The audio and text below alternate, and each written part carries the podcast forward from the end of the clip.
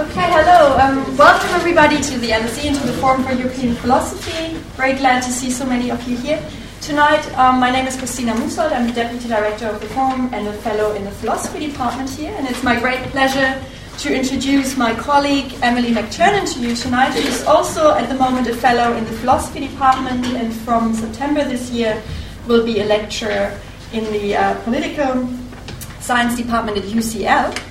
And today's talk is part of the series that we have at the Forum together with the department and other institutions at the LSE, which is called Philosophy at LSE. So basically the idea is that people working in philosophy at LSE, whether it be at the philosophy department or in other institutions, present to you work of theirs that we hope will be of interest to you and that we hope that we can engage you a bit in discussion about.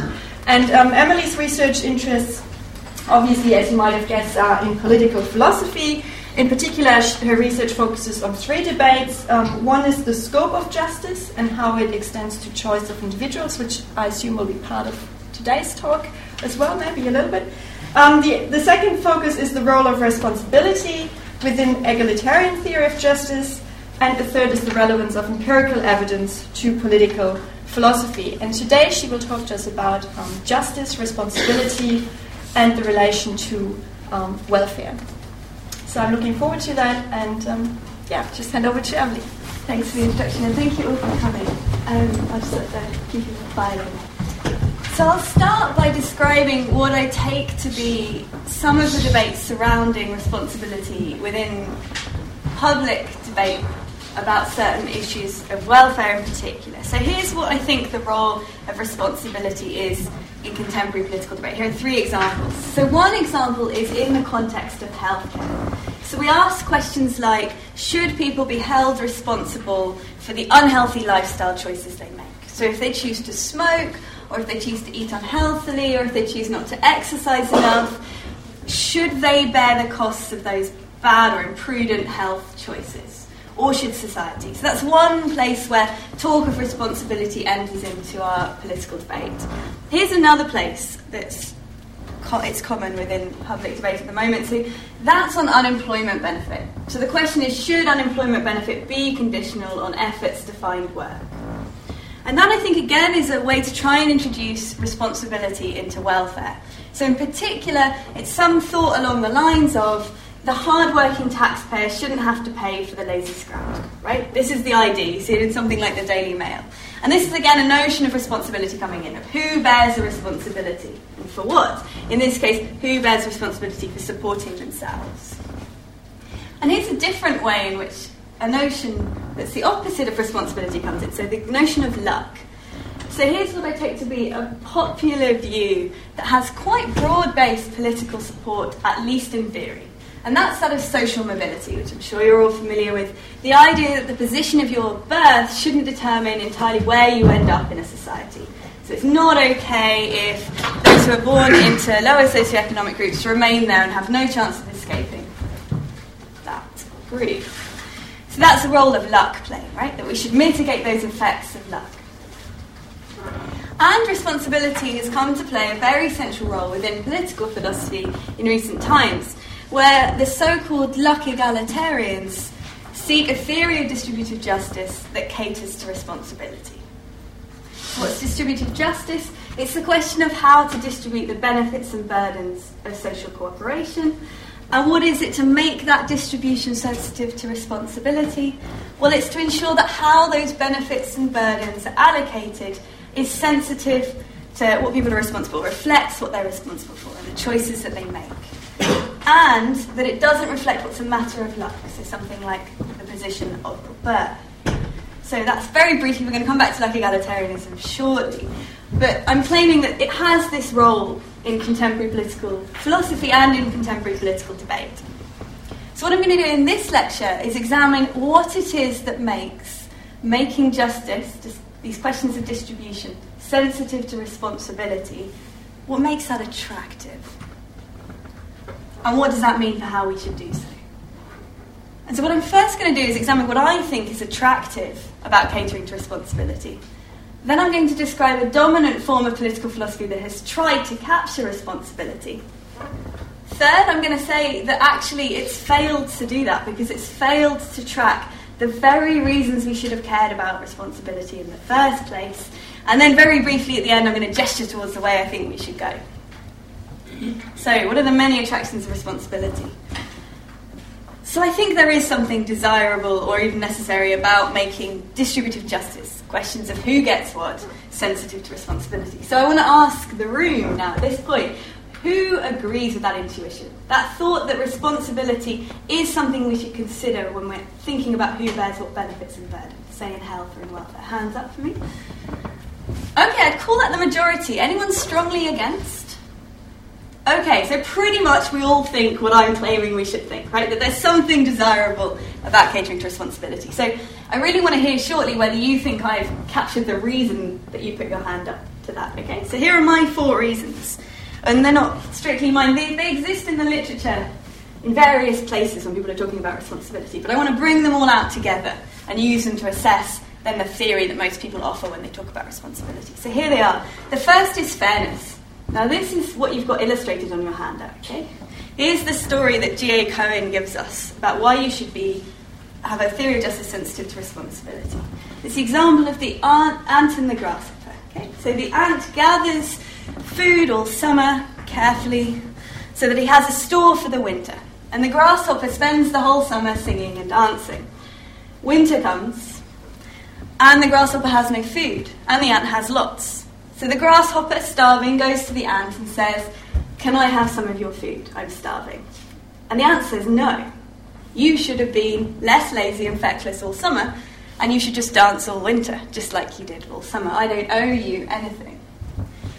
Strangely enough, because that parable is at least questionable in its outcomes, that's used to get this theory of making justice sensitive to responsibility. It's one of its motivations, right? This idea of fairness. It is unfair if I have to bear the costs of someone else's imprudent decisions. It's unfair if I'm like the ant, I'm the hard-working taxpayer, and I have to bear the costs of someone's choice not to work hard, to make silly choices or to make bad choices about their health, these kinds of things. That's unfair. There's the thought. So where does this come in? I've mentioned smokers. Now, what's interesting about smoking as an example is many people think that actually the healthcare costs of a smoker are less than someone who doesn't smoke. So in fact, we're not bearing extra costs because some people smoke, because they die sooner, so they're cheaper in terms of medicine. Now, that's contested. I'm not going to go into whether that's true or not. But it looks like lots of us still think that if you make imprudent health choices, somehow that should disqualify you from having the same entitlement to health. So to try and get that intuition off the ground, you might think, suppose you have a lung transplant, you can give it to a smoker or a non-smoker. Lots of people seem to think we should give it to the non-smoker. Here's another interesting case, again relating to smoking, and that suggests it's the imprudence we object to, is my claim. Here's another one. Some people object to the following policy. It's giving people who are pregnant and smoke incentives, monetary incentives, so that they stop smoking while they're pregnant. Some people have objected that that amounts to rewarding an imprudent choice. And that shouldn't be allowed. So this again is this idea of fairness. It's unfair if we reward those who are imprudent or if they benefit when we've been so prudent and sensible, is the claim. Here's another value that I think. The value of choosing. I think this is also going on when we say that catering to responsibility is desirable. So to see why this might matter, consider the opposite. Consider what it would actually be like to be a citizen within a society where none of the position that you end up to is a result of the choices you've made. Okay? The government comes in and corrects for every choice you make. That doesn't look very attractive. So Scanlon's given us two ways of understanding what is valuable about choosing. And they're the following. So the first is the representative value of choosing. That I want to see features of myself manifested in my actions and my environment. I want to make that kind of impact on the world. And the second is an instrumental value. I'm just best at choosing for myself. Right? So if I go to a restaurant and my friend orders for me, it's very unlikely they'll choose as well as I would have chosen. That's the claim. Here's a third value that I think. Respect. So what's going on here? Well, I think being treated as a chooser or a responsible agent is a form of being respected. So perhaps to make that a bit clearer, let's think about the opposite. Think about not being held responsible for something that you've done. It looks like oftentimes that does amount to a form of disrespect. So why do I say that? Well, we're treating you a bit like a child, right? You do something bad and we're like, oh, you know what? They can just be excused because they weren't really a full agent in some way. We're treating you as not having the standing of a full moral agent. Well, that's my claim. Now, it's not always disrespectful to hold people not responsible. So if something is in no way your fault, and I don't hold you responsible, that's fine, right? That's obviously not a form of disrespect. But I think it is a form of disrespect not to hold you responsible if it's either for a very important kind of choice. So if I don't hold you as a responsible agent able to choose things like whether you should have children or what career you do, then I disrespect you. And if it forms what I call a globalising explanation. So if I don't hold you responsible because I put you in a group that I don't hold responsible. So I'm thinking here of some of the discourse surrounding health choices and class. So some people think there's something disrespectful in claiming something like poor people can't be held responsible for any of the unhealthy lifestyle choices they make. It's open for debate at least, but I'm suggesting that actually if we treat people who don't have as much money as others as unable to make responsible choices, at least sometimes that can be quite disrespectful. And you can disagree with me. Okay, final reason that I think there is, and if any of you aren't satisfied by any of the reasons I've given you for why responsibility is attractive, shortly you have your moment to tell me what yours is. That's the instrumental reason. Why is it good to hold people responsible? Well, because it can change their behaviour, right? So it can either change the behaviour of that individual. So suppose you are a smoker and you discover that you'll have to bear the healthcare costs of your choice. You might cease to be a smoker. Right? Because you know that that's just going to be too expensive. Or it might encourage others to behave differently. So I won't take up smoking because I know how costly that habit is. Or you might think it motivates people to find employment if we hold them responsible for doing so. So, is anyone not satisfied by the reasons I've given for why responsibility is attractive? Nearly all of you think it is attractive. So does anyone have a reason other than those I've given? I would really like to hear it.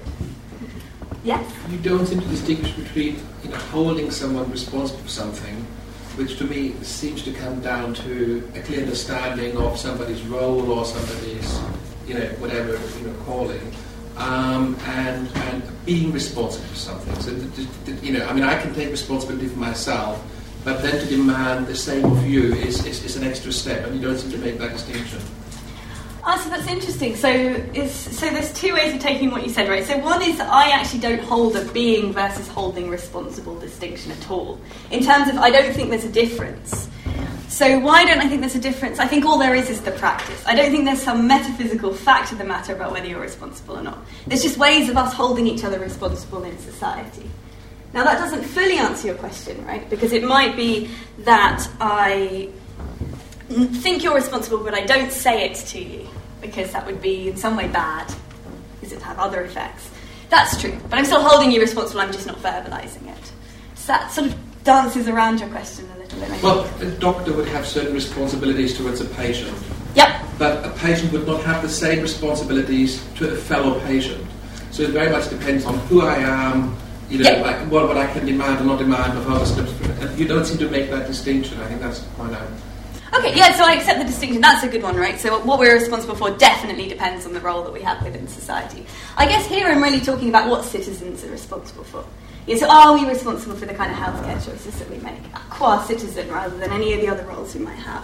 Are we responsible to find jobs if there are jobs, or not? So those are the kinds of questions. So I guess your role as citizens is the one that is my concern for this lecture. Does anyone have a reason why responsibility is attractive that they want to offer me? Yes? It's better than non-responsibility. It's better than non-responsibility? In what sense? Well, I mean, if you take the Royal Bank of Scotland case today, I mean, taxpayers being held responsible for the failures of people within the organisation.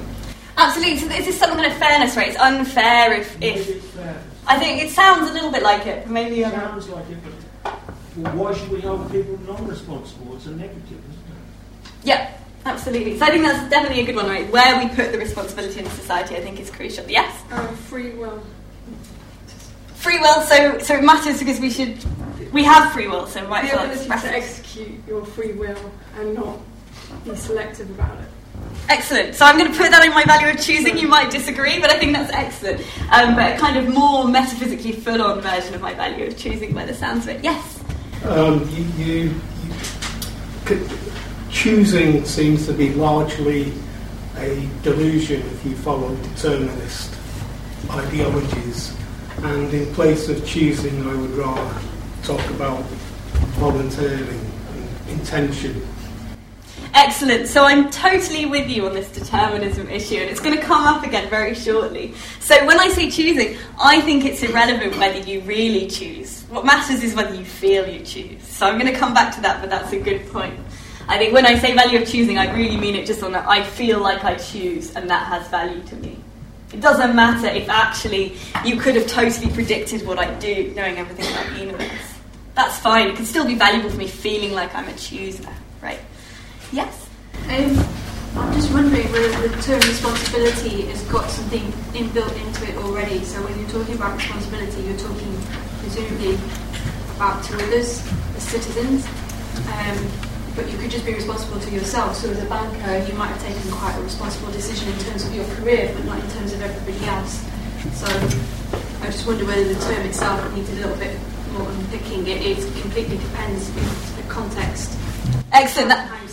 That's great. That's very much like the role agreement, right? So I'm going to say, so maybe I should say again, I'm talking about, when we're distributing benefits and burdens as social corporations, so when we're standing as citizens, what do we owe to one another? I'll take one final point. Was there a point there? Yes, I'm just going to say, just morality underscore all of this. Yes, I think it does. I think responsibility is a moral practice. I think we have a whole set of moral values that mean that we do it. And I think that that's something political philosophers should be respecting. So I'm going to describe how I think that as the lecture continues. Right, so what am I going to do next? Well, I'm going to look at luck egalitarianism in a little bit more detail, and then I'm going to argue that those reasons I said that catering to responsibility was attractive at all, well, those are reasons that the current way that political philosophers, in the most part, are thinking about responsibility, these luck egalitarians, they haven't got why it is attractive in the first place. Okay, so here's luck egalitarianism, this position that political philosophers talk about. Roughly defined, I'm sorry for any of you who are familiar with the luck egalitarianism literature. There is a lot of complexity I'm skimming over here, but it's the position most commonly associated with making justice sensitive to responsibility. This is most often what we mean. And what it does is it seeks to distinguish outcomes for which people are responsible from outcomes that are the result of just brute luck, mere luck, happenstance. And it says insofar as inequalities are the result of brute luck, we should correct for them. So we should seek to alleviate harm that comes to someone through no fault of their own, or people who end up in bad positions where that's not a result of anything they've chosen, just a matter of sheer luck. So, as I said, this is very simplistic understanding of luck egalitarianism. It's not a complete description. But I think that what does unify all of the accounts of luck egalitarianism are the following two features. One, it's responsibility sensitive. What does that mean? Well, the ant who works hard all summer and the lazy grasshopper, well, they should have different outcomes at the end of the summer, right? So it is sensitive to the kinds of choices that we make. And also they seek to neutralise luck. They seek to remove the effects of luck on how our life goes. So if you're the victim of a natural catastrophe, we should correct for that. We should ensure that you don't have to bear the burdens that result from, say, being in the path of a flood. Okay, here's what G.A. Cohen thinks about this. So he thinks this is an absolutely great move for those of us who are interested in equality to make. So a common criticism of those perhaps who like to think of themselves as valuing equality is that they are insufficiently sensitive to responsibility, right? So people who value equality, it's thought, well, they don't really make a difference between those who try really hard and those who don't. They just pan it to the lowest common denominator. We'll end up in a society full of, really lazy people just living off the state. This is the kind of line that you get about socialism, right? Well, G.A. Cohen says, no, it's okay, because what we can do is we can steal those ideas of responsibility and choice from the right, and we can make them left-wing. So it's all good. We can be egalitarians who cater to responsibility. Why can they do this? Well, my answer is because they subvert the very notions of responsibility and choice that they're seeking to incorporate into their theories. They don't put in what the Daily Mail means by responsibility and choice. They change it. And I think it's in changing it that they fall down and fail to capture why it is that responsibility mattered in the first place. So that's what the rest of this lecture is going to be about. So what I'm about to say about how egalitarians think about responsibility and choice doesn't accommodate all of them. So in particular, for those of you familiar with this stuff, I'm not talking about Dworkin and I'm not talking about Roma. So in case you're familiar with those, we're going to bracket those. I think they've got other problems. I'm going to focus on the kind of mainstream view propounded by someone like G.A. Cohen or Arneson, Carl Knight, a set of people. This is the one I'm focusing on. So what's wrong with it? Well, here's its view on responsibility and choice. Here's how it goes. One assumption, responsibility is something like, or has as a condition, control. What does that mean? I'm responsible for those actions or choices that I'm in control of, and not those I'm not in control of. That sounds pretty attractive, right? If I'm not in control of some choice I make, it seems strange to hold me responsible for it. Now, they mean a whole range of things, potentially, by that idea of control. They can mean that the choices I make are responsive to reasons in the right kind of way, so if you gave me a good reason otherwise, I wouldn't have acted in that way. Or it can mean that I could have done otherwise. That's another way of thinking about control from moral literature. Doesn't matter too much for the purposes of this lecture. Versus this lecture, I just need this idea of control. You can spell it out any way you like if you're familiar with the moral literature. So, what undermines control? Well, luck. Factors of luck. Right? They're things you're not in control of. That's just definitional almost. What do I mean? Well, luck in your circumstance. So they talk about the luck of being born to a rich family instead of a poor family, or the luck of being born in one part of the world that's wealthy rather than in a part of the world that isn't. And they also mean constitutive luck. What do they mean by this? Luck in the way that you are. So insofar as the way that you are isn't a result of choices you make, then you shouldn't be held responsible for it. So overall, this view is eradicate luck. If you don't have luck, then you have responsibility. Sorry, what was that called? Sorry, constitutive. Constitutive luck. Constitutive. So luck in the way one is constituted is the claim. Right, and then assumption two, and then we're going to stop doing the dry stuff in just a moment, so bear with me, right? So there's a fixed set of conditions for holding responsible, okay? What does that mean? Well, the very same notion of responsibility is meant to cover, say, the health domain and education and work, right? Either you're in control or you're not. Doesn't change across those different spheres. I'll come back to that in a lot more detail shortly, so that's all good. Okay, so what's the result of that conception of responsibility? I went over very quickly, but we're going over it repeatedly. So, what's the result? Here are two examples of things that luck egalitarians say that I think look nothing like the way we normally talk about responsibility. First example is talents, and the second is effort. So, here's what I claim is a general opinion about talent. And to show you it, I'm going to raise social mobility again. Okay? So I'm claiming that for many, many people, it matters that you can move from the class in which you're born. We think that the position of your birth is a matter of luck and shouldn't make a difference, or should make less of a difference than it does. We don't think the same thing about talent. So, whatever role of genes and environment or the interaction of the two you want to give, right? My claim is something you're not responsible for leads to you being talented in a certain way, right? So either it's because you're born with, I don't know, mathematical ability that gets expressed in that way because of your early environment, whatever. So whichever combination of genes and environment you want, okay? We don't think the same way about talent as we do about class. So very few people who aren't political philosophers think that if you're talented, that's not a good reason for you to do better than others. Okay? We don't think that, right? We think that if you're talented, you should do well. You should be rewarded for being talented and putting those talents to use. Luck egalitarians don't. Okay? It's luck. It's just the same as class. It's still luck. It's luck of genes or luck of early environment or luck of the kind of school you went to if you went to a private school. That stuff's responsible for you being talented, not you. You didn't choose to be talented. So the person, let's say, born for the sake of simplicity with greater mathematical talent doesn't deserve to do better because they're mathematically talented, any more than the child born to a rich family should do better than one who isn't, according to the luck egalitarian. That, I claim, is absolutely not the way we normally think about talents. Social attitude surveys support me on this. They tend to come to the conclusion that if someone is genuinely talented, they should be rewarded for being talented. Effort. This, I think, is even trickier. So, the very sort of case that I put on your handout, right, the ants and the grasshopper. We have this intuition that if you strive, if you make good choices, if you put a lot of effort in, so you gather all summer rather than sing all summer, well, that should affect how you end up. And if you're lazy, you should do less of it. Right? I think that's just obvious common sense for many people. That's not what a luck egalitarian will necessarily end up saying. So why is that? Well, to a large extent, the amount of effort you exert is due to factors beyond your control. So that's more controversial, I think, maybe, than the talent case. But here's a couple of ways to try and get that claim off the ground. Why isn't effort something under your control?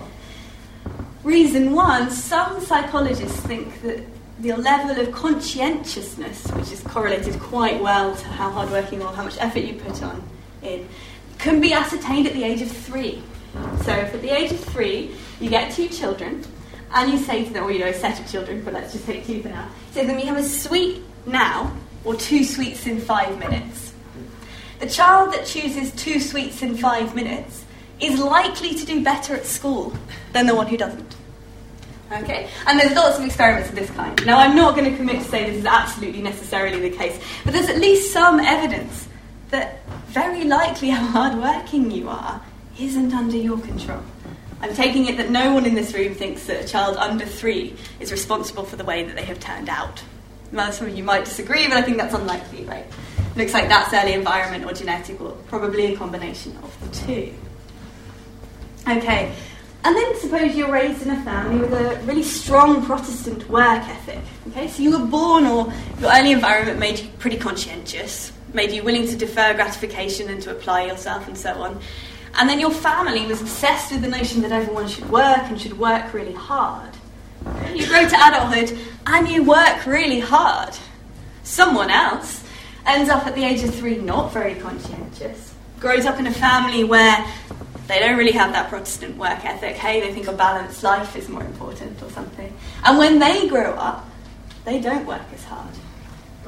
Now, you weren't in control, or at least not in full control, of how you ended up, hardworking or lazy. So if you're a luck egalitarian, really you shouldn't think that the hardworking person necessarily should do better. So, to give you a bit of evidence for this, there's one article called Egalitarianism and the Undeserving Poor by Arneson, where he says, look, it looks like we want to make a distinction between the deserving and the undeserving poor, right? So lots of people, the deserving poor, right, they're in that situation through no fault of their own, and we should help them. But then there are this other category of people, the type that the Daily Mail like to characterise in their articles, right, who are sitting at home playing on the PlayStation. Now, I am not committed to claiming that there are such people. I'm just saying some people think there are such people. So Arneson says, could we distinguish between the two types? And he basically says, no. There are so many reasons why they might not be in control of where they've ended up that we can't do that. So, there we have it. On talent and effort, luck egalitarians deviate to an extreme degree from how we actually ordinarily think about responsibility and who gets what. So, here's the luck egalitarian response to that. Ordinary thinking is wrong and we should change our ways. Who finds that attractive? Well, quite a few of you. Who doesn't find that attractive? Okay, I'm going to argue that the fewer of you who put your hands up then are right, and all of you who put your hands up before are wrong, so you can see if you agree with me. Okay, so here's why we shouldn't change our ways. Here's why I don't think that's a good answer, not strictly. And this is the problems with egalitarianism. So I'm going to start with a couple of existing objections.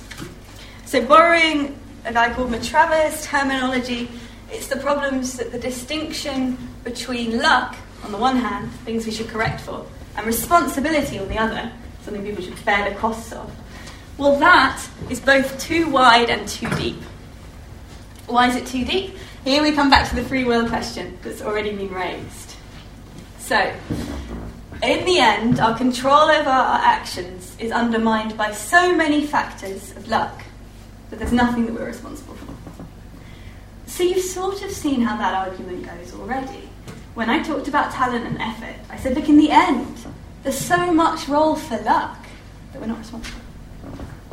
And so the argument is, if you just keep going along that line, really, are you responsible for anything? Is there no luck involved undermining your control for any of your choices?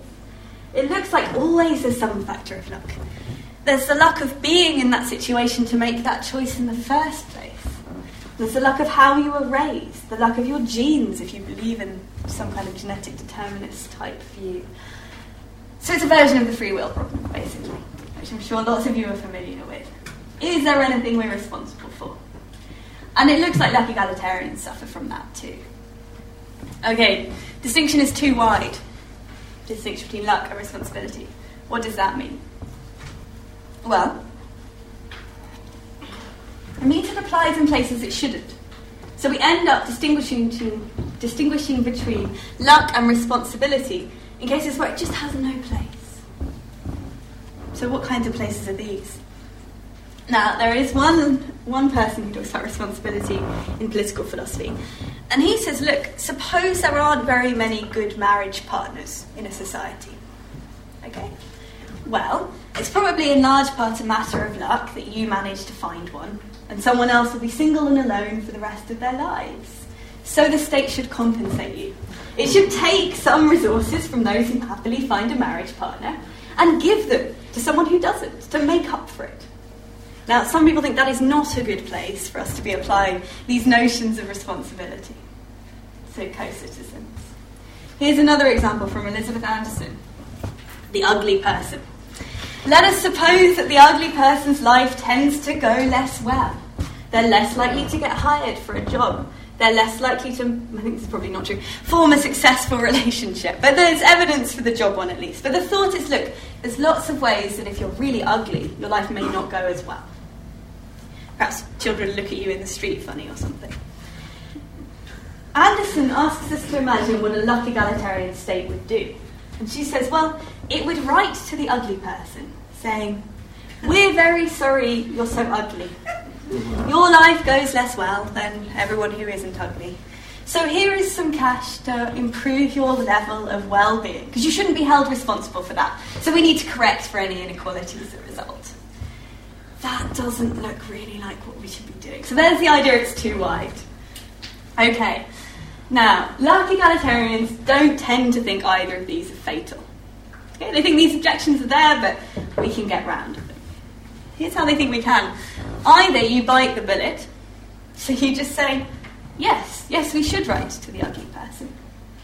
Probably less disrespectfully, right? But we should give them some cash, right? Their lives are going less well through something that is no fault of their own, and I'm happy just to bite the bullet on that.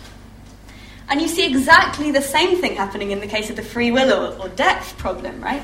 They say, fine, everything's a matter of luck. Don't hold people responsible for anything. Correct all inequalities. No one should end up anywhere different to anyone else. There's option one. Option two, they appeal to some other part of their theory or other value to do the work for them. They say, hey, not wanting to really violate someone's self-respect will stop us sending the letter to the ugly person. But we should, right? Justice says we should. We're just not going to. So how satisfying you find that, again, I leave for you to decide. But here's why I told you those objections. It's not to try and send up the lucky egalitarians' responses, but instead to say that they illustrate what I think is the real problem with lucky egalitarianism. And that's that it fails to capture the reasons responsibility was ever valuable in the first place. So I'm returning to those four values that most of you have got in front of you, and I'll take them each in turn. Let's look at the instrumental value of holding responsible. So that, recall, was to do with the possibility of changing behaviour through holding responsible. Well, like egalitarians and their distinction, that's not going to track which behaviours we want to encourage or those we want to discourage. It's too wide and it's too deep, that distinction. So what I mean is there's going to be too many ways that luck comes into the things we want to change people's behaviour regarding. So suppose we want to change smoking behaviour. Well, smoking rates are strongly correlated to socioeconomic background. So it might be that we say if you smoke and you're in a certain class, you're not really responsible. Right? It's luck that you ended up in that class that tends to smoke, and there's lots of reasons why that wasn't fully your decision, or it's not something we should fully hold you responsible for. That's not going to do much good in changing the behaviour of the smoker, is it? Or suppose we take the imprudent person who makes really bad decisions all the time, and we say, well, they were raised that way, so we should keep fishing them out whenever they make an imprudent choice. That may not be a very good way of changing their behaviour. So it's unclear to me that that luck egalitarian distinction tracks this instrumental value that I think responsibility has. Okay, I'm going to do the same trick on every single one of the three remaining values. You can see whether you agree where I've defeated them all. Value of choice. So it's valuable to be treated as a chooser. Well, luck egalitarians aren't going to track what it's valuable to be treated as a chooser for. Okay. Why is that? Well, it won't track the choices we find valuable to make for ourselves. It won't call all of those things choices. It will call a lot of them brute luck. And so it won't capture the very reasons we thought choice was valuable in the first place. So, consider the depth problem, right? This is there's too many factors of luck, so we're not really responsible. So, I don't know, suppose I really like being imprudent. But every time I make a really silly decision, the state keeps correcting for it, because it's a luck egalitarian state, and it turns out that I was raised to be really imprudent. It might be that I resent that, right? That I want that situation in life to represent me as an imprudent person who likes making these really stupid choices. Not sure about that, but I think certainly it's the case that we're not going to divide up the world in the way that you might have thought. We're not going to say, hold people responsible for valuable and important choices that they make, because they're valuable and important to them. We're going to say, was it a matter of luck? Are they really in control? And I'm suggesting that the two categories won't overlap very well. Okay. All right, the value of respect. Being treated as a chooser or a responsible agent is good because the state respects you. Well, the depth problem and the width problem again are a problem. Right? We're not going to be treated as responsible when we should be, when that would be respectful, is my claim. So I think that it's potentially disrespectful to say to the person who works very hard because they've internalised the values of their parents and happen to be born conscientious, you're not really responsible for being so hardworking. You think it's a really important part of your identity, but we've determined that really in large part that's a matter of luck. So you shouldn't do any better because you're hardworking, right? Because you're not really responsible for that. Perhaps that's a form of disrespect. Okay, you might or might not buy that. I mean, you can also have the width problem for this value of respect, right? That's exactly what Anderson's case of the ugly person was meant to illustrate. Right? Luck egalitarians just get it wrong about when it's respectful to hold people responsible and when it's disrespectful not to hold them responsible, okay? So the Anderson problem comes in again. All right, I'm going to move on to the tricky case, right? I take it that those cases, you can probably see the line of reasoning. It was the same in each case, right? That we have this reason to think that responsibility practices are valuable. And I gave you a set of them, right? Because they change people's behaviour, because it respects people to hold them responsible, or because it's important to see that your choices make a difference in your life. And I said none of that's really got anything to do with whether you had real control, such that there are no factors of luck in your choice. So why do you think the two sets will converge so neatly? I don't think they will. Fairness is difficult. So, here's the case for why they don't capture fairness, these luck egalitarians. You've already really been given it. You're not going to track cases like the ant and grasshopper, or the striver and the lazy person that really this example is meant to be illustrating. Why is that? Well, I mean, it's kind of in ants' natures to go and toil all summer and to store lots of grain. And you might think it's kind of in the nature of a grasshopper not to. And likewise, there might be reasons to think that people aren't responsible for whether they're strivers or lazy. So we're not going to track that. And my claim is if we don't track that, it doesn't look like we capture something that's fair, right? If you bought the intuition that actually if you are really lazy, you should do worse than someone who's really hard-working, lucky egalitarians aren't going to give you that. So what's a lucky egalitarian going to say to me? They're going to say that fairness means tracking what people are really responsible for. Okay?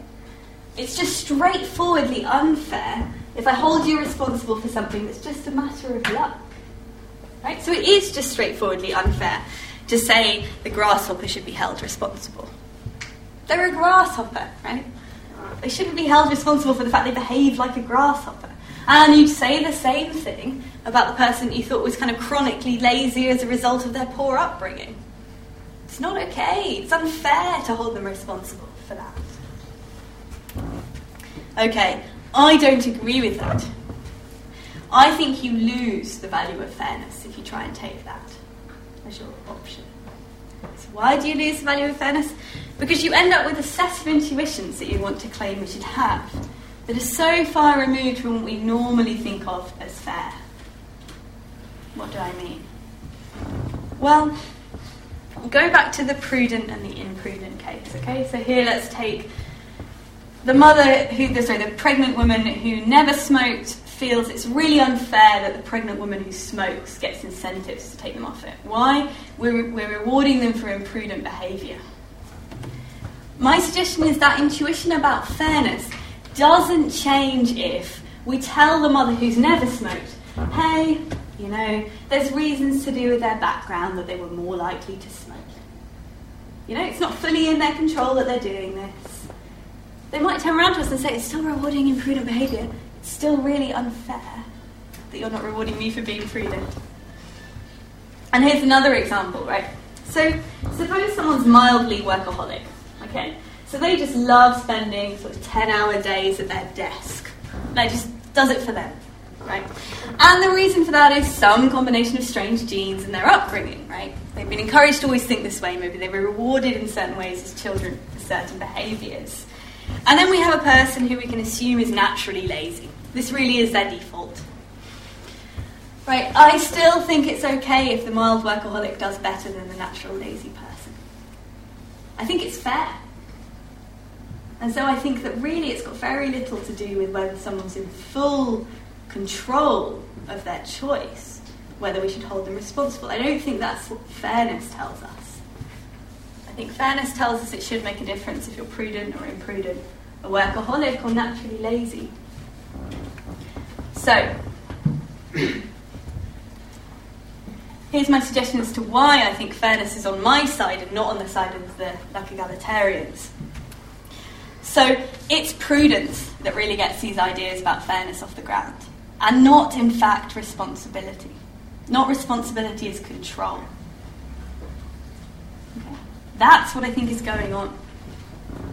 So what do I mean?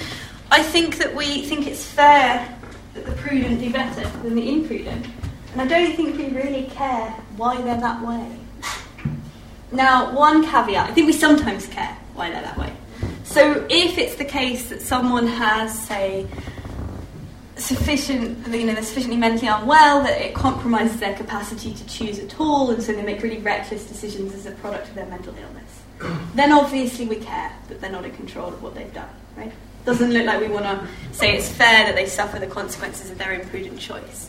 But my claim is that's really an outlier, right? We don't think the same way about the naturally lazy person or the grasshopper, or the person whose choice to smoke is slightly influenced by their class. Okay, there's my claim.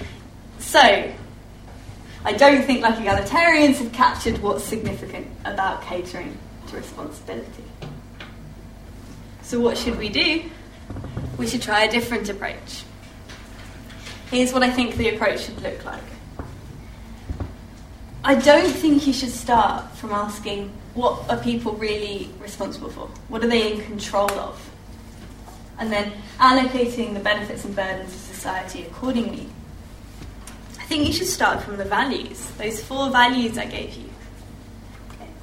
And you should say, these things make responsibility practices valuable or important.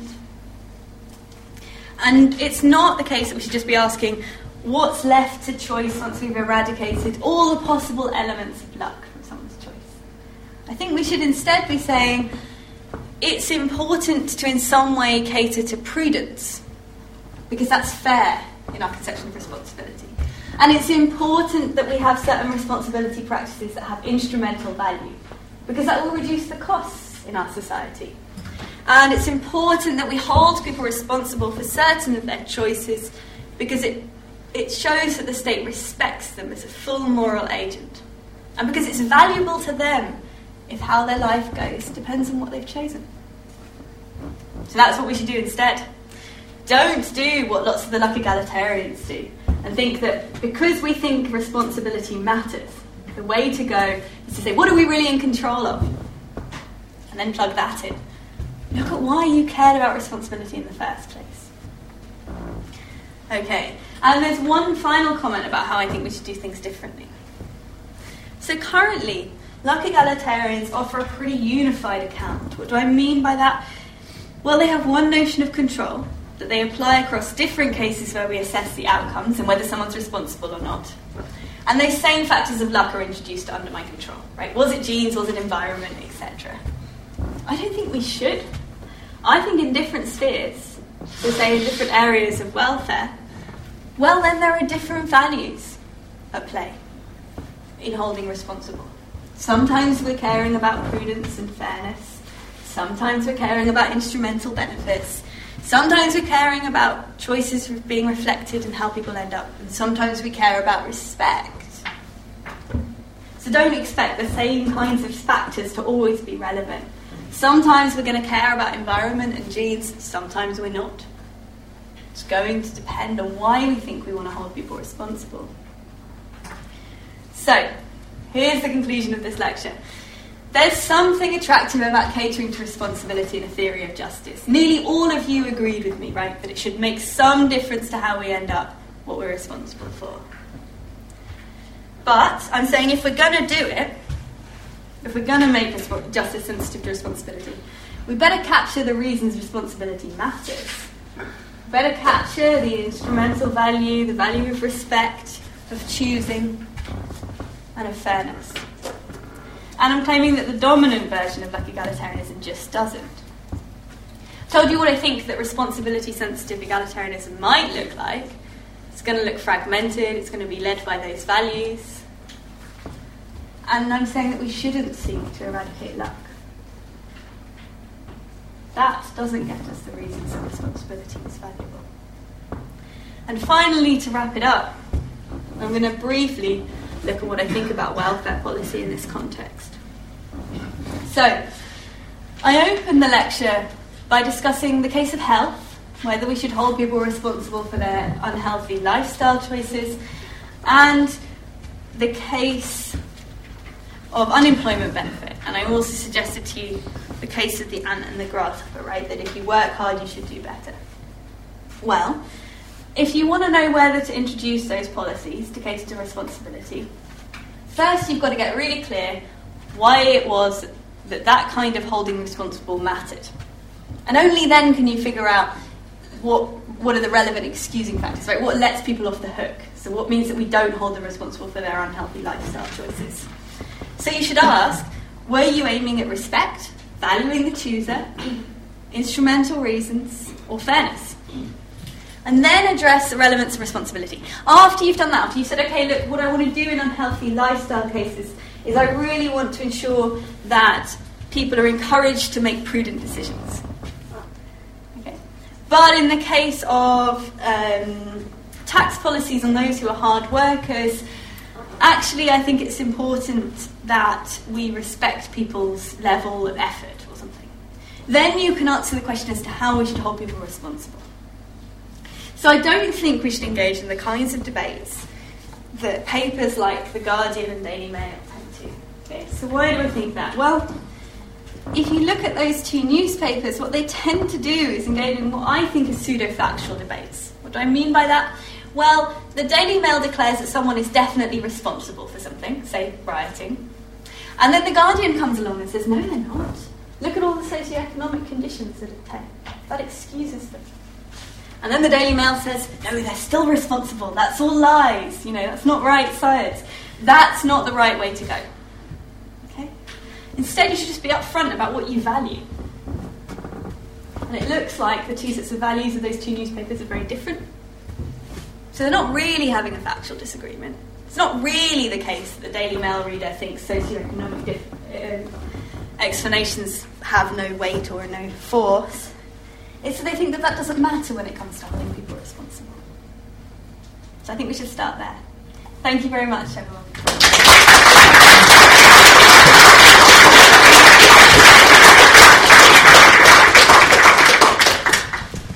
you very much. I think that was very thought-provoking, so I'm sure there's going to be lots of questions now. Yeah, let's start right with you. I really enjoyed that lecture. I'd like to suggest that you haven't really discussed the middle way in which the people who have been fortunate to have the talent and have the motivation and the hard work should actually be taught from an early age to think how lucky they are. And actually, the very fact of being intelligent, beautiful, hard-working should be, to some extent, rewarded itself. And they themselves have more responsibility because of it. Is that fair? I think that's fair. I think that's an excellent response, right? I think that's absolutely the response that, in fact, a like egalitarian should make. They should say to me, no, we should really be changing, as you're kind of describing, right, their social ethos, right, what we think. I'm not entirely egalitarian. I think we do have a responsibility to pay for the pregnant woman not to smoke, not for her case sake, but of course, to try to make equality of opportunity for the offspring. Maybe that would also mean that you would abolish public schools, to try to make equality of opportunity. Okay, so equality of opportunity. Yeah. So that definitely wasn't in my talk and perhaps should have been. I completely concede with you. I think it's very interesting, this idea that we might say, actually, people who are talented or hardworking should think of themselves very differently and not demand rewards. I don't know how plausible that is, and I also don't know how desirable it is in some ways. So maybe I'm going to sit on the fence a little bit. I'm going to answer that that's very interesting, and I will think about it. Let me move on to more. Yeah. Mm-hmm. Is there a difference between getting on and welfare? Most people would expect that hard-working and talented people are going to get on, but welfare is a different subject. Absolutely. And I'm not sure why the grasshopper wasn't paid for singing and dancing. Why putting a lot more effort into singing and dancing, and maybe the answer would be entertained and such like, and I'm a little bit worried that mental health is immediately exempted from responsibility. A lot of welfare is around mental health. Okay, so the extent that you have to, quoting other people, you have to say how bad you feel, you have to talk up your problems, you have to claim to not be responsible to get even a place to live, which is basic, and I'm a bit inclined to think of welfare in terms of the basic physical necessities of life for everybody. Thank you. A lot of interesting thoughts there. Can I stop you there? And you can come back if you've got another one, otherwise I'm going to forget what you said in the first place, right? So I think I would absolutely agree with you that the mental health case and questions about what kind of, this sounds like assessments for those who have disabilities of various kinds. I think the current way that we do assessments of disabilities is incredibly disrespectful, actually, and incredibly problematic. What I meant to do by bringing in that case is say to acknowledge that sometimes at least we do care whether someone's in control of their behaviour. Now here I'm obviously not claiming that everyone with any kind of mental health issue is not in control, right? That's absolutely not what I meant to imply. But I'm saying that there does look like there's some cases where, you know, we want to stop people, say, from you know, performing certain actions on themselves because we take it they're not in their right minds at that time. So that's all I meant to indicate, that there is some role for control. We sometimes care about that, but just not often. But I'm absolutely with you on the welfare point. On the ant and grasshopper, so I put it on the hand up because I think it's a really strange parable, actually, right? So most people, when they hear it, are like, that ant is horrible, right? The ant absolutely should have given something to the grasshopper. They shouldn't let them starve, or perhaps the grasshopper should have been paid for the beautiful music they performed. I think that's possible. I put it on for that reason, right? Because I think there's something uncomfortable there. No, there was a third point that I've lost track of. I don't think there was, but just another little worry on the mental health side is with physical health, we recognise that there are factors that contribute, and on that whole issue I think it's so difficult to draw a line. I think it's best left. I don't know where any line could be drawn on that. But if there are also, which I think there are, attitudes which play the same role in mental health, then all the attitudes that contribute to mental whatever are being promoted by the way the welfare system works. That's a sort of thing. So I guess I'm kind of in agreement with you, right? I think that the way the welfare system works at the moment, particularly around disability, is completely unacceptable. But what I'm pleased with is you're kind of giving a normative argument in some ways, why, right? Like a value argument, right? That it's not okay to treat people like these, to aggravate these attitudes.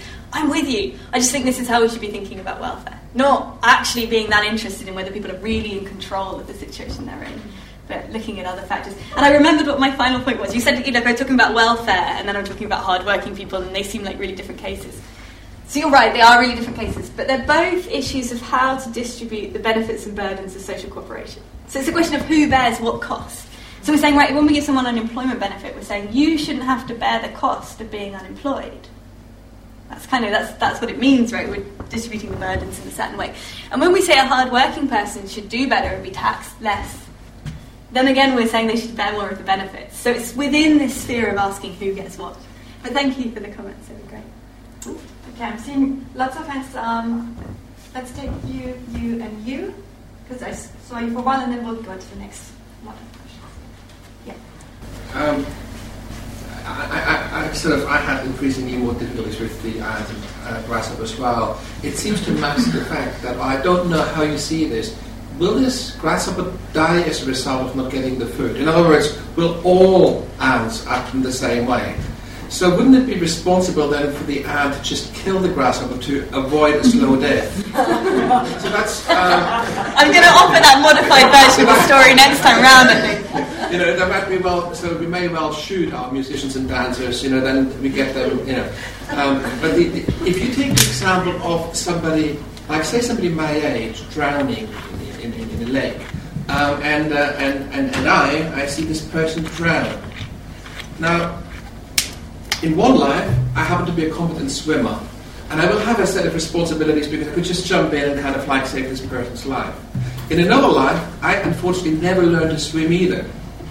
Does this now mean I have got no responsibility at all, or should I still shout, help, help, and try to get somebody? In other words, it's not necessarily as black and white, can I help myself, or whatever. So there may well be an option that I have, you know, like an obligation to alert others to help.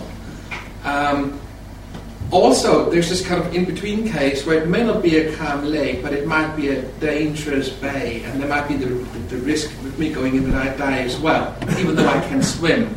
So how do I then decide whether I should actually put my own life at risk by trying to save another life? It's like with the ants. Well, if they give some of their food to that grasshopper, will that mean that towards the end of winter or early spring they will start to starve and die themselves?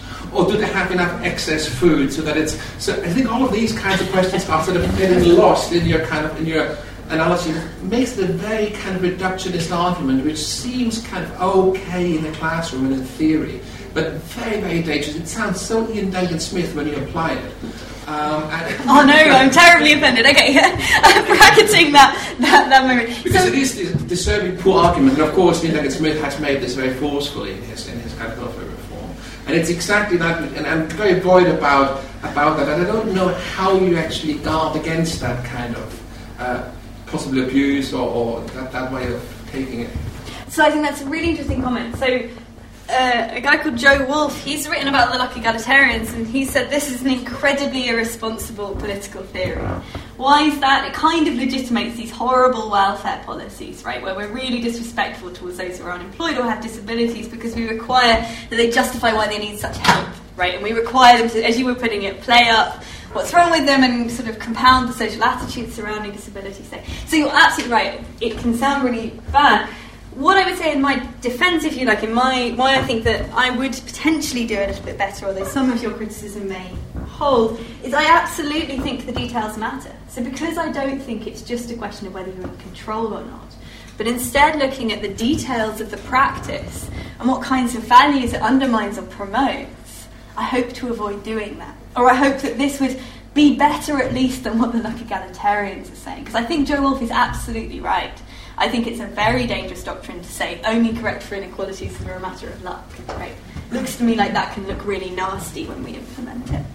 So hopefully if we look more carefully at the practice and the values, we can do better. In terms of your starving case, I mean, I don't know what the original writer of the story of the ant and the grasshopper meant. I think we're meant to assume that the ant would survive, right? But they let the grasshopper die, and they could have not done that. In terms of your drowning point, I'm going to bracket off, this is a kind of duty of rescue case, right? So the question is, you know, if it's the case that I risk my life, do I still have to rescue? But the same goes for the grasshopper, no? It's a rescue case as well. I mean, think about the developing world, and we can just let them starve. Yeah, absolutely. So those are rescue cases. And so I think they're actually a bit different, right? I think there it's our common humanity should motivate us to have some kind of humanitarian interests. I don't think responsibility comes into play, at least in terms of interest in whether people in a terrible famine are responsible. That doesn't look like it's relevant at all, right? Responsibility doesn't always matter. Does that slightly satisfy you? Partially, at least. Let me try some other questions. You can come back if we get to the queue. I think you were next. Yeah, thanks for fascinating. So one of the problems you seem to have with egalitarianism is this kind of invasive anthropology of it, and we constantly look at people's lives through a kind of microscope. And another kind of related problem, I guess, is like in the elderly person case, quite insulting to people if you need compensation. I wonder if some of those problems could be alleviated if it becomes kind of optional or voluntary whether or not you opt in for this kind of system of justice. The same way that some people, on principle, refuse to have benefit, for example. You could have it, well, here's your option, you can have it if you want, because you know, we know, I mean, just by the way you set up the case, that there has to be some knowledge of, or at least some potential knowledge of, kind of bad luck.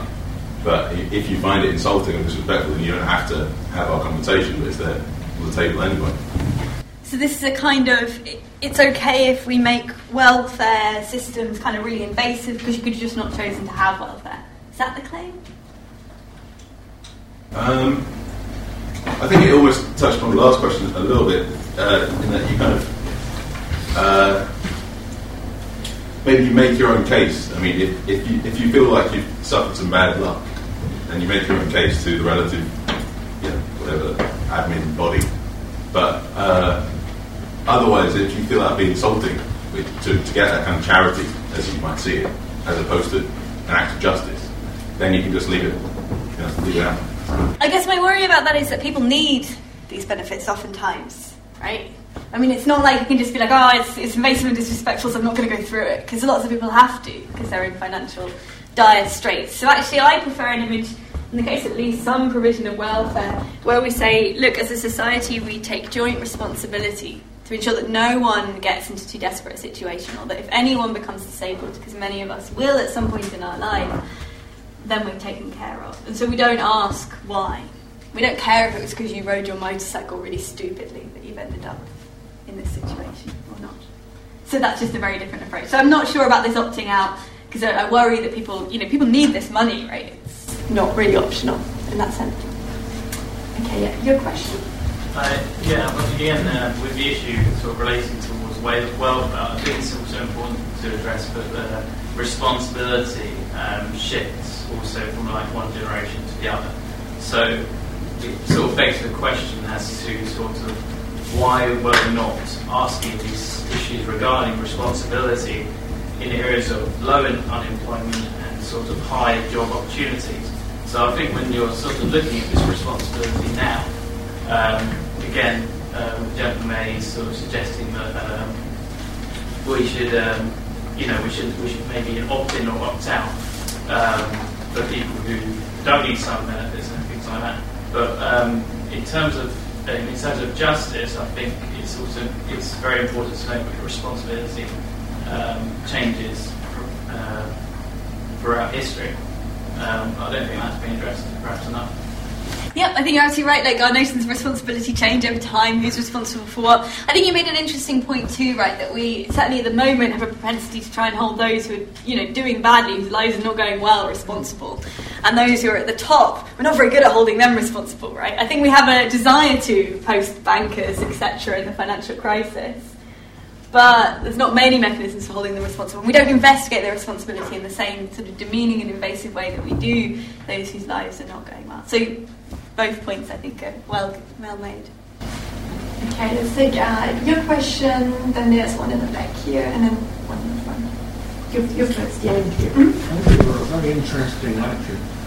I wonder to what extent philosophers in discussing these things have taken into account the absolutely remarkable capabilities of Homo sapiens for deception and self-deception. I mean, we've got capabilities as a species for camouflage and mimesis, both aggressive and defensive, far exceed anything known in the rest of the natural world. We've invented everything from creative accounting to burden shifting, intergenerational debt. I mean, quite apart from the fact that we're the only known species that's able to cover its own tracks. I mean, not even the octopus has got these capabilities. So actually responsibility, it seems to me, is a very, very important thing in our sort of human world in a way that doesn't really apply in any other species. Just a suggestion. So I absolutely agree with you. I think very much that responsibility is a kind of human moral practice that we make very important in a lot of our societies in a lot of ways, and that it is a unique and very interesting practice. So thank you. Yeah, you. Yeah, on the topic of responsibility, I'm just interested in what's your view on this, as in the way Africa is labelled as third world, when really is the one world, and obviously the way they might be living is through what has happened previously. So Yeah, absolutely. So on the matter of global justice, so there's a guy called Thomas Pogge, and he says, look, it's not the case that... So there's this guy called Singer, and he says we should think about those in countries where there are famines or starvation or kind of systematic issues that we might want to provide humanitarian aid for. We should think of them as akin to a child drowning in a pond. Right, that we have to rescue. I find that really disrespectful, and I think absolutely it misses out the reasons for it, right? It's much more akin in these cases that we have pushed in the child, right? And now we're like, oh, should we help? I'm not sure.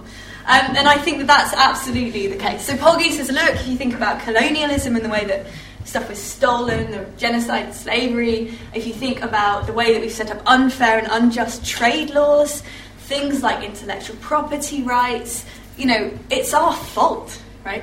So it's not a question of fishing out the drowning child and feeling good about ourselves. That's a very disrespectful and mistaken way to see it. Does that help? So we're responsible. So there is responsibility, but it's a kind of wealthy nations are really responsible for that. Yes, because the fact that, they're labelled as third world, I just find that very interesting, because there is one world. So why such a term, It's just interesting. Yeah, it's very difficult. I mean, what term do you prefer, right? Because we want to talk about it somehow, right? We want to talk about colonialism and the impacts and the unfair laws. Well, this is just called Africa. Why... Oh, yeah, no, I absolutely agree with you on that one. No, I'm completely with you. What I mean is when we want to talk about, it's not just Africa that the trade laws disadvantage, right? Yeah. The thing is, is patronising, in many respects, because you almost want to split the world and say, well, because one is developed, the other one is not, therefore that's a different world, it's a third world. That is patronising. Yeah, I'm absolutely in agreement with you, but I think that whatever we want to call them, developed, wealthy. I prefer wealthy personally. Wealthy nations, particularly those who become wealthy through really incredibly unjust means, are very much responsible for the situation of those who are not in those countries. Can we say that? Excluded, right? Is that helpful? I'm not quite sure what to call non-wealthy nations, perhaps, is what I want to say. But thank you. I really enjoyed that. It really got me thinking again. You've spoken about sort of cases of diminished responsibility, or in some instances where there's certain people who think there was no responsibility whatsoever, and used the word prudence a lot, which was really interesting, one of Aristotle's virtues, and sort of defining responsibility in, very much in the free will and determinism model of, did you have control? I just wonder, even if someone did have control, is responsibility as a capacity something we expect human beings innately to have? Do you need an education in responsibility? Do we not expect it? Is it not just that? Is it not simplistic to say that people's socioeconomic situation would determine their responsibility, and actually it's their education regarding responsibility that determines their responsibility? Yes, I think it's an interesting point there, where we don't tend to think that when children do bad things, we don't always hold them responsible, right? We often excuse them, we regard them as not full agents. And it looks like one reason is we think that you need some education, right? To become responsible, you have to be taught how to make choices, or you have to grow to be an adult and be taught in certain ways. So I think, I'm in agreement with you about that. In that about. Okay. So you had your hand up for a while, I think, and then you go to the front, and then there. Yeah. Thank you for a very interesting lecture. I was wondering whether there was a difference between what you said and what you put on the handout when you did the introduction of responsibility and egalitarianism. I think you said that egalitarianism would say that if you end up being harmed or in an unfortunate position due to no fault of your own, that should be corrected. But on the handout you write that insofar as inequalities are the result of poor luck, they should be corrected. And isn't it weird, because on the handout you assume kind of a one-to-one relationship between responsibility, what you have done, and what is just. But I think, like, if the grasshopper had been working 10 times the ants had been working 10 times as hard as the grasshopper, and then due to luck, they only ended up being twice as rich as the grasshopper. Nobody would say that we should correct the injustice by giving some of the grasshoppers food. So, like, it seems to be what is really driving our need is that we think that somebody is in need, somebody is in a, like, they're being harmed, or that. So the real reason we want to help out is not to make a one-to-one relationship between justice and responsibility. It's that somebody is harmed, or like it's a, like, moral imperative that these guys need our help, we need to do it, and then they need our help due to no fault of their own, and that's why this culpability aspect and our responsibility. But we wouldn't do anything to make responsibility, like it's only if you're harmed. And I think that would also solve your problem with the girlfriend compensation and with the being ugly compensation. And it might even, like, even your critique of the egalitarian, like, why do we need this responsibility? Because if it's a reality, because we think that the needy should be harmed, then it gives more credence to this saying that it's not due to the fault of their own that they're in this unfortunate position, so we should help them. Right? Okay. Then it makes more sense to that. So I think you're what's known as a sufficientarian. So you think everyone should have enough, and that's what justice demands of us, right? So no one should be needy. Now, you could hold that position and think responsibility matters, right? So if you're below the line of having enough and you're responsible for being there, your claims are less important than someone who is not responsible for being in that situation. Most of the people I've been talking about, they actually care beyond neediness, okay? So they really think that really any inequalities... they talk about different sort of forms of inequality, but lots of them talk about welfare or access to advantage. And they say, look, if someone's life goes less well than someone else's, even if neither are, like, objectively needy, still justice kicks in and demands that we change, that we correct for that. That's the result of brute luck. But if it's a result of choice, we should leave it be. Does that sort of answer your question? So I think yours is a very viable position, but it's not the one. So they would think, like, if the grasshopper really, like, if the ants work 10 times as hard as the grasshopper, you should take from the grasshopper and give to the ants to make it more like... Some of them would say that. Some of them say that they're more concerned with luck than responsibility. So they're more concerned that no one does badly as a result of luck than they are concerned that your choices are fully reflected in what you get. Some of them would commit to making that claim. Does that answer your question? But I think your sufficientarian approach is probably a good one. Thank you. Thank you for a very interesting lecture. I just wanted to ask you what your views on luck were. Do you think that luck is something you can create, or you can move yourself into situations where you might encounter luck, or do you think that it's something totally random and haphazard? I think it's a mix, right? So I think that the way your life goes is sometimes just completely random. Mm. Sometimes it's a result of some combination of something like a choice. Where you end up, you position yourself where you end up. So a mix is what I'm going to commit to that. Thank you. Yep. Julia. Yeah, thanks. Thanks for the lecture. I have two questions, somewhat interrelated. And I want to rescue responsibility about egalitarianism. Is that maybe a typical example of smoking? Maybe we don't want to hold him responsible for smoking because in the existing environment, there is so much manipulation of their desires that we shouldn't hold them responsible because they might not be in full control. But so maybe what we want to do now is to create an environment which is more conducible to making autonomous choices. Say we can't allow advertising. We shouldn't allow advertising smoking or movies that have smoking scenes, so that when the environment is favorable when making autonomous choices, and then we can hold people responsible for their choices. And that's number one. Number two is somehow we have a comment on the global justice issue. Say we don't want to hold Africa responsible for their misfortune. But say Greece, maybe they have a democratic structure, maybe they are a resource-rich country. Now they're bankrupt, or they are go even worse later. Shouldn't that we hold them more responsible for the misfortune than Africa, and that we shouldn't give that much aid to Greece than to Africa? Okay, I think that's an interesting point. So my comment on Greece would be really the global financial structure is a major contributory factor for the situation that Greece finds itself in. So whether it's more or less responsible, I think they're interesting issues. Who has to bear the costs is again an interesting issue, and they may be different. So maybe when it comes to responsibility in the global sphere, I look a little bit more like egalitarian, possibly. On your first comment about the autonomous stuff, I know you like autonomy. So I guess my worry is that I just don't see how you can eradicate everything that interferes with someone making autonomous choices, right? So there are some really obvious things you can eradicate. So you could, I don't know what you're thinking, ban private schools, ensure everyone gets a proper autonomous education, enable lots of options, equality of opportunity, etc. I still think there'll be differences, right?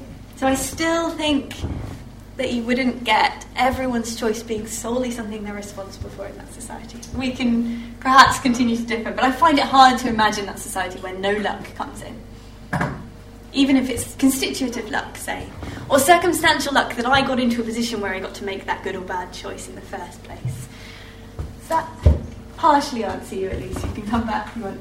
Okay, I'm going to take people who haven't asked the question yet. Right, so you've got your hand up, and then you, and... So I mean, I accept the proposition responsibility and justice should be linked, as well as I accept that you should push for good values in society instead of respect on the one dimension. But I find it difficult to link justice and welfare. I find this proposition I find difficult, and especially because I don't find it very practical. I'm from France. You are 3 million unemployed persons. We have this very strongly rooted idea that if you have a judgment, you should have the right to a fair trial. So how are you going to make that practical? Like judging the 3 million person, if you don't give them unemployment, you say you are responsible for what you've done. If you give them, the other one are going to say, hey, they're just fooling you, they're deceiving you. So in terms of practicality of this construction, how does that happen in society, in politics? So I think that's a really great point, and of course unemployment's a really difficult one at the moment, right? So it looks very strange to me in lots of ways that certain nations like the UK have become very concerned about responsibility to work precisely when there aren't enough jobs, right? I mean, that's extraordinary, right? Why is it now that they think responsibility is such an important factor when we're looking at whether people should get unemployment benefit? Precisely when it's really hard to get a job. So, I'm not sure this isn't really answering your question, it's sort of talking around it, I acknowledge, but I think that designing welfare systems that hold responsible, if you think that responsibility is anything like having control, is really hard. But if what you say is, I really want to reward prudent choices and not reward imprudent choices, say in health, you might be able to get away with it. But I think it's going to be very tricky. Yeah, do you want to... I could have chosen, as a suggestion for other examples, so an imprudent person, someone who's going to get run over by a car, and between the time he gets to the hospital, you don't have the time to give him a trial. But still you have to take a decision, and he's dead or alive. Okay, so here's an example of how we could hold people responsible for unhealthy lifestyle choices. We could put really high tax on unhealthy things so that they pay in advance for their bad choices, right? We make them bear the burden of their terrible choice. How? We make what they want really expensive. That's exactly what we do with cigarettes. So there are ways and means, whether it's perfect or not, but I should probably address other... I want to get a couple of minutes left. So okay, I'll try and go fast. You on the list, and then we'll see how many more we can. I haven't heard the first part of your very interesting lecture. I would like to refer to the concept of autonomy, but with a different understanding of responsibility in social terms. There is a famous and admirable Greek and French philosopher, Cornelius Castoriadis, who has introduced the notion of collective autonomy. And he just simply says and proposes that we as citizens are responsible for the current situation and the current shape of the world. And he refuses to accept the tendency that all humans during history have to consider responsible for their situation, the destiny, the god, political parties, or whatever. So I think that if we accept that we are socially responsible under a notion of collective autonomy, that we set the rules of the society that we live in, either by choosing that rules or just implicitly accepting that rules. If we accept that we are responsible for the current state of the world, this is a revolutionary concept of responsibility, because if we're responsible for the world and we don't like it as it is, the logical implication is that we have an obligation to try and change it. I have a lot of sympathy for that. Another understanding of responsibility, not a conventional and a conservative one in individual terms, but in social terms, that if citizens are responsible for the rules and the current shape of society, they have the incentive collectively to change things or just accept their destiny as a choice. Yes, and I mean, there is lots of stuff to be done on collective responsibility and the responsibility of states. This again comes back to the global justice question, really. This lecture has been very concerned on individual responsibility, but you're absolutely right. There are other ways in which responsibility enters into our moral lives completely. One last really quick question. Yeah. Great lecture. I just wanted to press you slightly on the connection between respect and responsibility. Given that you've kind of shunned this idea of responsibility as control, so you're no longer holding people responsible only when there's a really kind of tight link between the agent and her actions, and like a really free choice, or choice over which she has a lot of control. Why then is it still respectful to hold the agent responsible in those circumstances? Because I think even if there isn't free will, we should treat one another as autonomous moral agents. So you think it's good to just kind of keep this pretense? I don't think it's pretense. I think we were mistaken to ever think that ideas about metaphysics and free will had anything to do with our practices of responsibility in the first place. It's an important part of how we relate to one another. It's entirely irrelevant to whether there's free will. But we can agree to differ on that one. Okay, on that, I'm sure, still thought-provoking note, I think we should finish and thank Emily for a really great lecture.